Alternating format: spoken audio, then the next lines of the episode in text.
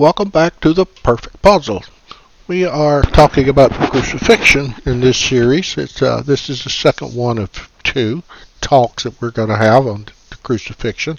We may have more. It is Lent. It is a Lenten season. It's a time for reflection. It's a time to consider our lives and to consider our lives in relation to the crucifixion of Jesus Christ and what he accomplished for us on that cross and what he accomplished for us with his resurrection. Uh, so we'll begin again with a word of prayer. Lord, this is a study that's been difficult for me to do. It's been difficult, but I do believe, Father, it's a a study that you want your children to know about, that you want your children to hear.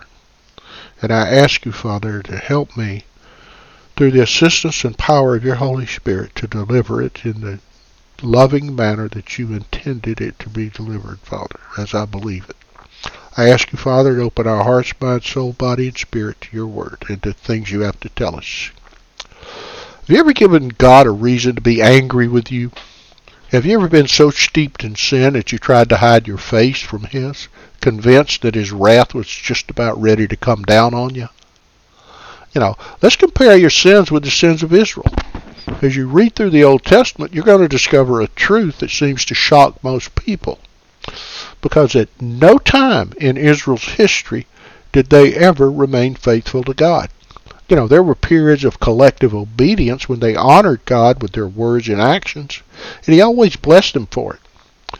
But as soon as the blessings flowed, their hearts wandered, and then once again they fell into their evil ways. Their lives were steeped in a constant pattern of rebellion and unfaithful living.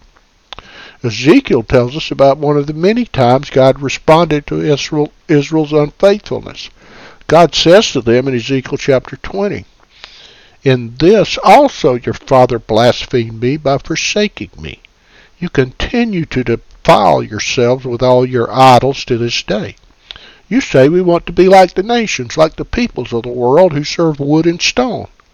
As I judged your fathers in the desert of the land of Egypt, so I will judge you, declares the sovereign Lord.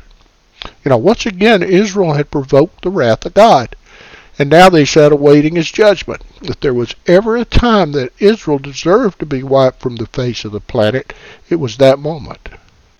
And in spite of all he had done for them, they continued to rebel, and now their sentence was at hand. You need to hold on to your chairs because here comes the gavel. Ezekiel 20, verse 44. You will know that I am the Lord when I deal with you for my name's sake and not according to your evil ways and your corrupt practices. What is God's name? Redeemer, Deliverer, Savior. What is the judgment he hands down? He plans to redeem them again. You will know that I am the Lord when I bring you into the land of Israel, the land I had sworn with uplifted hand to give to your fathers. Ezekiel 20, verse 42. God's judgment on Israel is to once again bring them back home. You know, He deals with them according to His goodness, not their evil. He forgives them, not because they deserve it, but because it is God's nature to forgive. Do you ever think? Do you think your sins could cause God to turn His back on you? You know, you haven't felt love and acceptance until you've disappointed God. But because God has dealt with it in such a substantial, costly way, a sufficient sacrifice and a full atonement has been made for sin, and a satisfactory basis for forgiveness and redemption was firmly established on the cross. That antidote that I talked about in the last session and the poison truly counteracts the effect of that deadly poison of sin and cleanses us from the from the infection. Because of what God has done, we can be confident that through faith in his blood, we have been forgiven, cleansed, and restored to fellowship with God.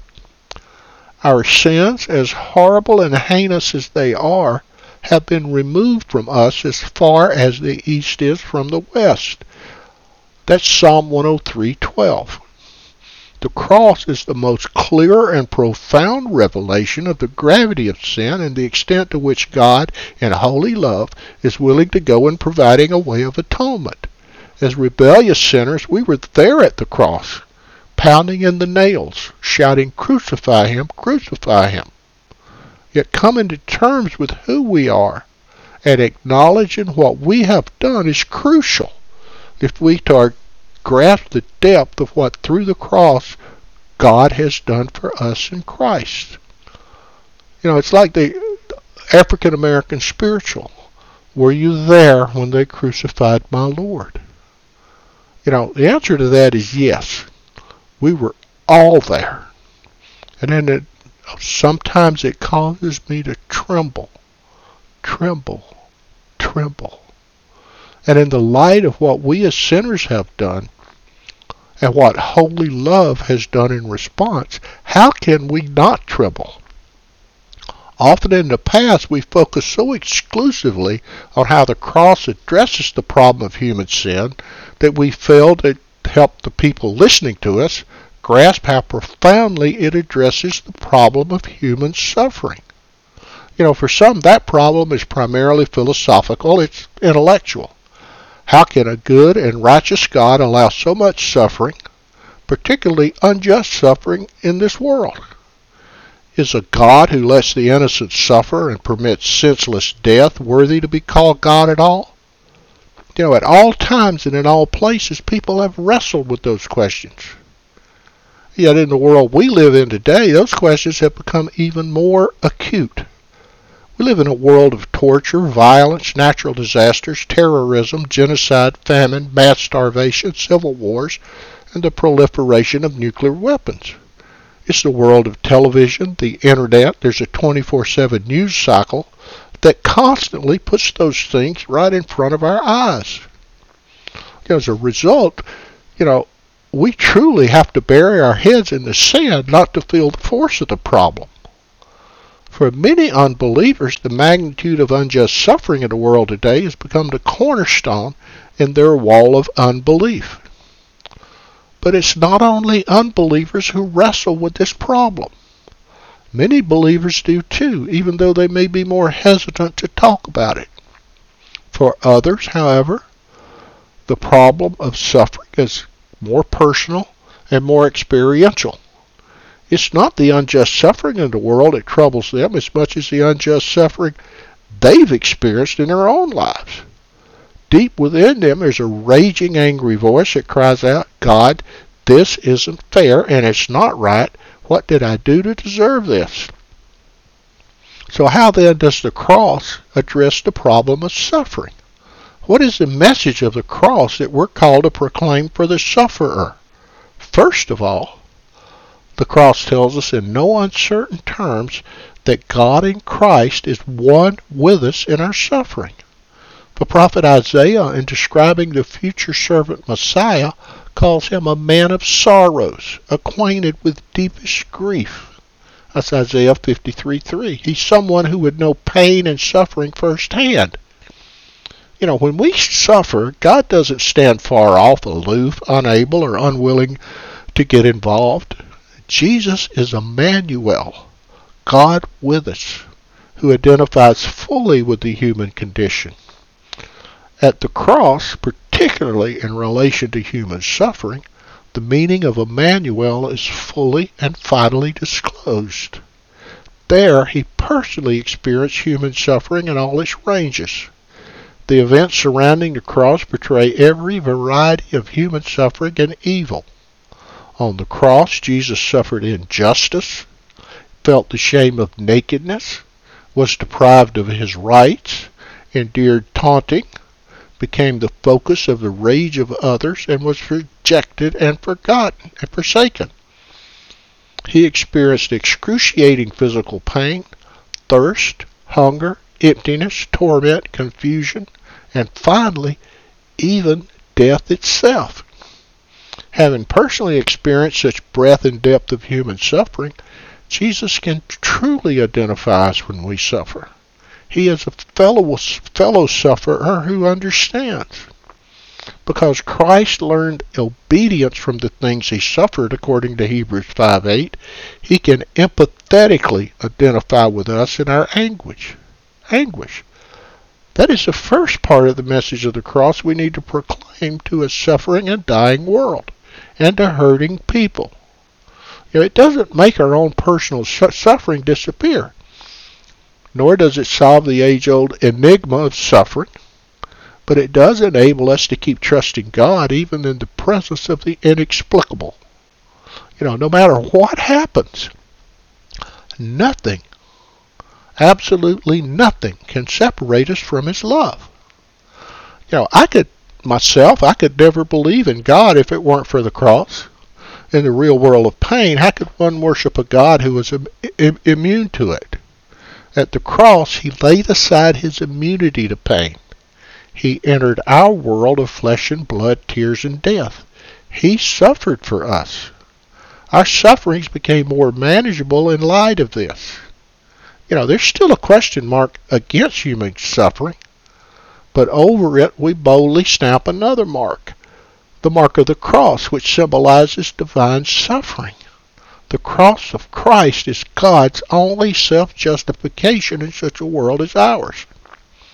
But not only does the cross tell us that God is one with us in suffering, it also tells us that God uses suffering in redeeming his fallen creation. God's solution to the problem of suffering is not to eliminate it. It's not to insulate himself from it, but he participates in it. And having participated in it, to transform it into his instrument for redeeming the world. The cross tells us that God can use suffering. He weaves it into his redemptive plan and pattern for the salvation of the world and for our salvation too. He takes the terrible tragedy of the cross and turns it into a triumph. What is grotesque becomes glorious. What is evil is transmuted into what is good. God took all the awful elements of that event the diabolical evil, the flagrant injustice, the excruciating pain, he mixed them all together. And through his divine alchemy, if you want to put it that way, transformed them into his divine medication for the healing of the nations. You know, the cross is a supreme illustration of Romans 8:28, which every Christian knows, that God causes everything to work together for the good of those who love God and are called according to his purpose for them you know, it proves that even when things seem to have gone tragically wrong, God can still use anguish creatively to bring out of it blessings that could not have been realized any other way. You know, in fact, that's God's method. That's how God, in the face of evil, works to accomplish His will and His purpose in the world. How does God overcome that which opposes His will? How does God demonstrate His sovereignty and power in the face of evil? Evil? The cross proclaims it is through a power that absorbs the opposition to his will through innocent suffering. Then, having absorbed it, God neutralizes it by forgiving love. And finally, having neutralized evil, God uses it to accomplish his very purpose it was originally trying to thwart. Through the cross, God overcomes evil. Doesn't do it through brute strength, doesn't do it through coercion or manipulation or through a dazzling display of force, but through the power of suffering love. God uses suffering redemptively to accomplish His will and His purpose in the world and in our lives. You know, the cross speaks volumes to, to us about the problem of human suffering. It tells us in no uncertain terms that God is one with us in our suffering. And it demonstrates God can use suffering redemptively in accomplishing His purposes for us. There will always be those wrestling with issues related to past or present suffering in, in their lives. Others will be struggling to understand the extent of unjust suffering and tragedy in our fallen world. How lovely then are the feet of those preachers who proclaim this good news, this message of the cross for the sufferer. That's Isaiah 52:7 and Romans 10:15. God is love. 1 John 4 8. You know, we've heard it quoted so often, and for Christians, it's become an unquestioned belief, along with God so loved the world from John 3.16. Well, if, if there is a God, how can that God not be love? Yet, when God first penned those words, the conviction that God is love was far from self-evident. The non-Christian religions of John's day had deified every quality except self-giving love.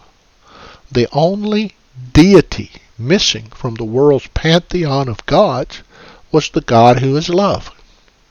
Now, as Christians today, we tend to take it for granted. Well, doesn't everybody think God is love? Yet, what was true in John's day is still true today.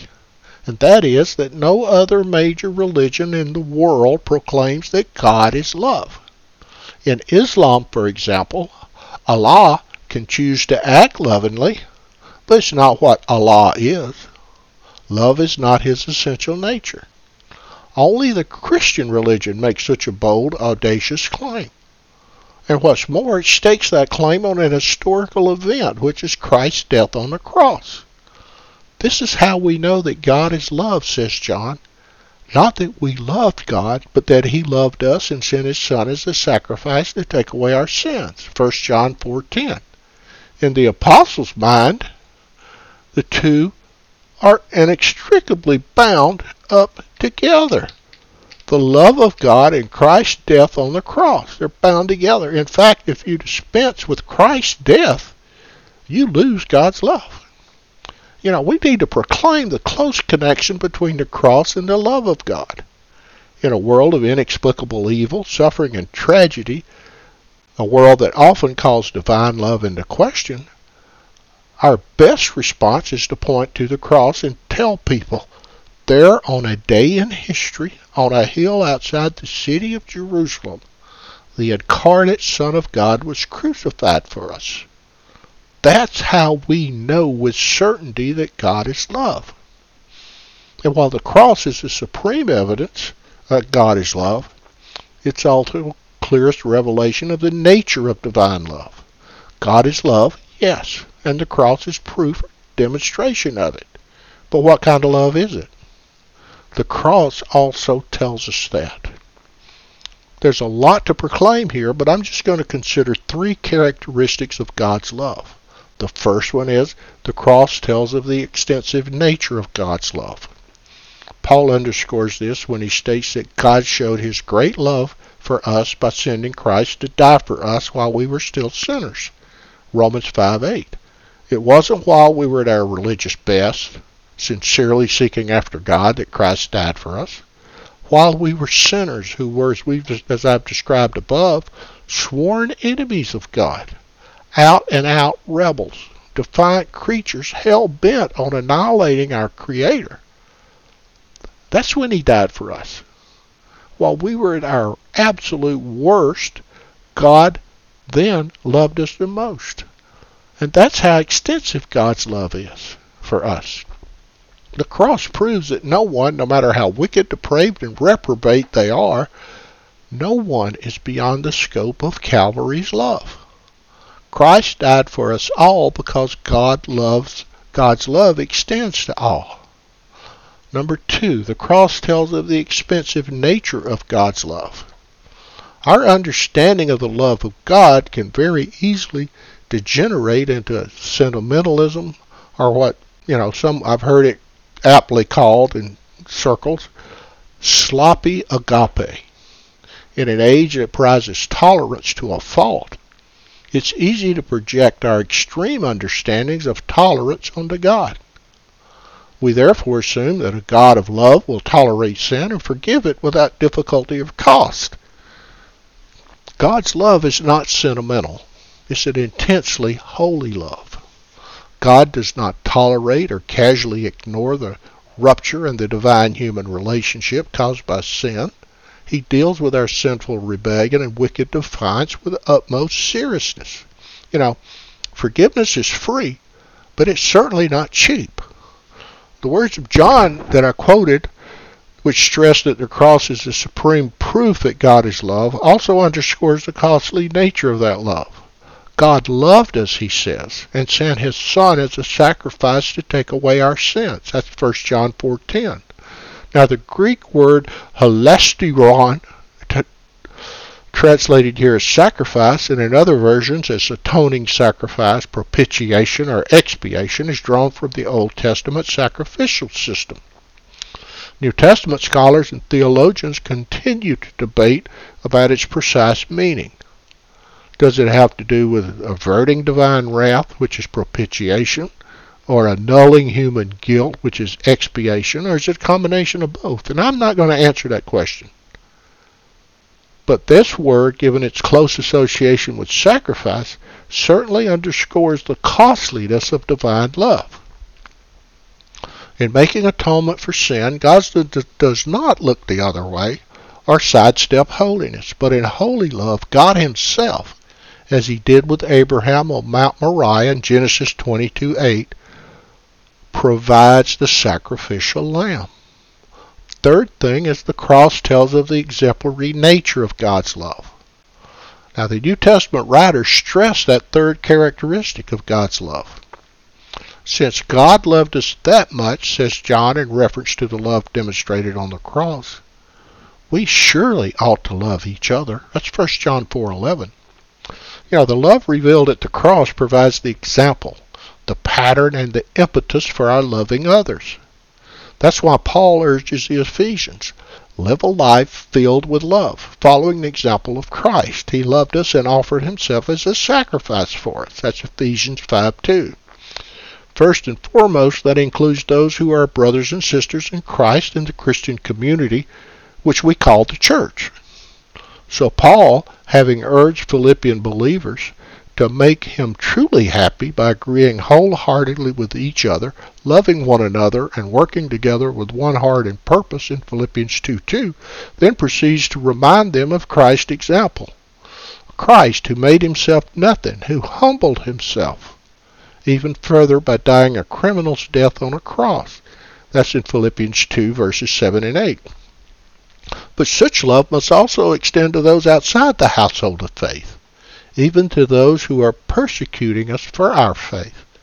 As Peter exhorts his fellow Christians, many of whom were being mistreated on account of their faith, Christ, who suffered for you, is your example.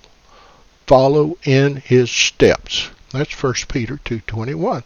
You know, we must proclaim the cross not only as a demonstration of divine love, but as the pattern and example for us it not only tells us what God's love looks like, but it also tells us what our love, our love should look like. His love was sacrificial, self-giving, and status-renouncing. Ours must be the same. And we're going to wrap up this session. This has been the perfect puzzle. Father, thank you for this opportunity we've had to learn a little more about you about your Son and the incredible cost, the salvation of us, your people, was to you. We thank you, Lord, for enduring that cost. And we ask you, Lord, to continue guiding our lives every day, every minute, every second, every hour, every day. In Jesus' name we pray. Amen. Until next time, this has been the perfect puzzle.